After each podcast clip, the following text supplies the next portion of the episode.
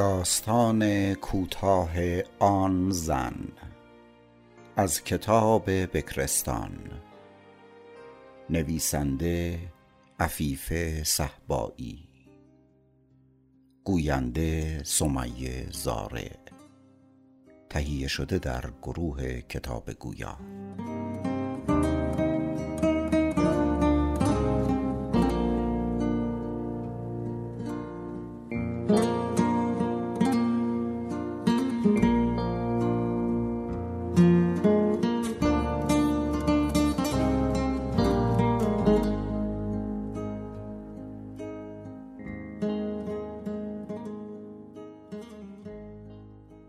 وقت میبینمش حالم بد می‌شود. از آن چادر مشکی که به دور خودش پیچیده است و آن صورت رنگ پریده و بدون آرایشش. با آن چشم هایی که دورش حلقه سیاه سایه انداخته است و آن نوک بینی کشیده و کمی قوس کردش که تنها عضو مشخص صورتش است. نمی‌دانم چطور همسرم راضی شده بود که با او چندین سال زیر یک سقف زندگی کند. نگاهی به آینه قدی می اندازم. به اندام کشیده و باریکم. صورت محتابی، چشمان اصلیم و به بینی کمی سربالا و موهای روشنم که حلقه حلقه تا پای نشانه هایم ریخته است. از خودم راضی و تا حدودی عاشق خودم هستم. صدای قارقار دسته کلاق از بیرون به گوش می رسد. کنار پنجره می روم و به درخت بلندی که خالی از برگ است خیره می شوم. نمی‌دانم چرا ناخداگاه باز هم به یاد آن زنی که میافتم. بعد به یاد مهران میافتم. نگاهی به ساعت می اندازم. پنج بعد از ظهر است. چقدر دیر کرده است. اصلا نمی‌دانم چرا تازگی ها این همه کار می کند. ما که احتیاجی به پول نداریم. آنقدر داریم که تا آخر عمر می توانیم به راحتی زندگی کنیم. به سمت تلفن می روم. شماره شرکت را می گیرم. منتظر می شوم. این خط مخصوص من است. در دلم یک لحظه احساس غرور می کنم. الو سلام مزاحم که نیستم چی؟ باشه زیاد وقتت رو نمی‌گیرم. زنگ زدم بگم برای امشب بلیت سینما رزرو کنم. نه. چی؟ خیلی کار داری؟ باشه ممکنه دیرتر بیای؟ مزاحمت نمیشم. دوستت دارم. خدا حافظ. گوشی را می‌گذارم. به فکر فرو می‌روم. نمی‌دانم چرا دلم می‌گیرد. به یاد یک سال پیش میافتم اول آشناییمان. الو مهران سلام. آره منم. سلام کجایی؟ می‌خوام همین الان ببینمت. نه الان که نمیشه. تو تازه رفتی شرکت.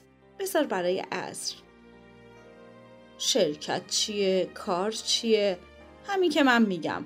حاضر شو میام دنبالت بریم بیرون. حالا کجا بریم؟ هر جا. همین که با تو باشم کافیه دیگه. نه نیار خدا حافظ لبخندی روی لبهایم می نشیند. چه روزهای شیرینی بود. او حاضر بود به خاطر من از همه چیز بگذرد. حتی از آن زنی که. با خودم می‌گویم هنوزم چیزی عوض نشده. همه چیز به من بستگی داره.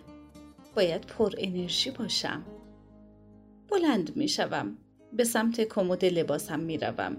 یک مانتو سرخابی برمیدارم با یک کیف و کفش صورتی روشن و یک شال صورتی سرخابی بلند. مهران عاشق شالهای بلند است. به صورتم در آینه نگاه می کنم. آرایش دارم. فقط کمی روژگونه و رژ لبم را پررنگ می کنم. بعد از اینکه آماده می شوم نگاهی به خودم می اندازم. کمی عطر به خودم می زنم و از خانه خارج می شوم. به سمت ماشین می روم.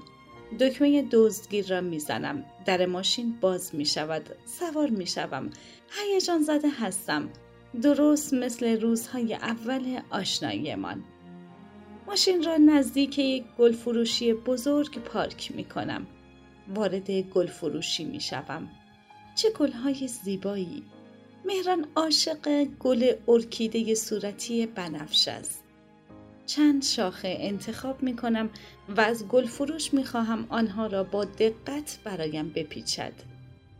به گلها، سبدها و گلدانها نگاه می کنم. محو تراوت و لطافت آنجا می شوم.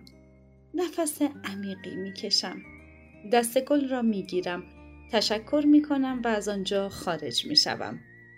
از گل فروشی که خارج می شوم چند رهگذر با تحسین نگاهم می کنند. بی توجه به نگاهشان به سمت ماشین می روم. یک ماشین سفید رنگ مدل بالا در حالی که نزدیک می شود سرعتش را کم می کند. پسرکی جوان است. چشمک ریزی به من می‌زند و با سر اشاره می کند. به او هم اعتنا نمی کنم. سوار ماشین می شوم. ماشین را روشن می کنم و به آرامی حرکت می کنم.